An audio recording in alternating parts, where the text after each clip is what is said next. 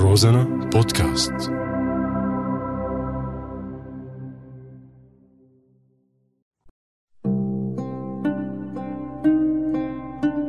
بعدك على بالي. من باب الحب بفوت الدب.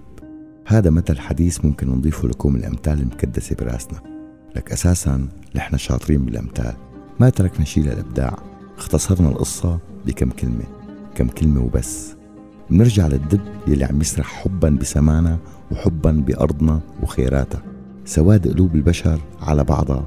خلى الدب الروسي يفوت فينا مثل السمنة والعسل. السلاح الروسي عم يفرقع ببلادنا من 2011 بس هالمرة السلاح مع سائق ومع قدرة تدميرية أعلى. هيك الله كرم النظام والقيادة الحكيمة بأصدقاء أعز من الإخوات.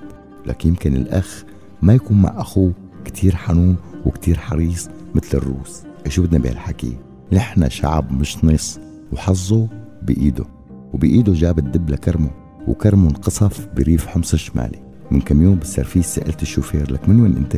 قام قال لي أنا من جسر الشغور قلت له لك شو أخبار الجسر؟ طمني.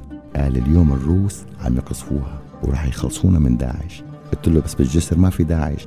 قال كل مين قال لا للقيادة الحكيمة هو داعش بنظر الروس.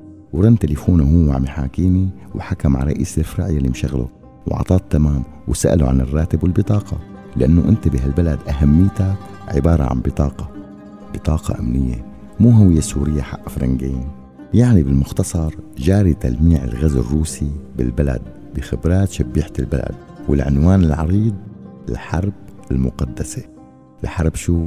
المقدسة عم تسمعني؟ عم قل لك من باب الحب بفوت الدب.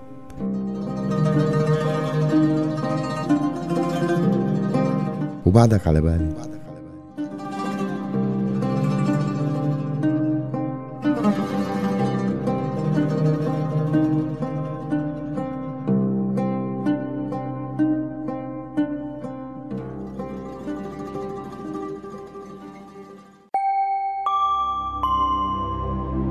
روزانا بودكاست.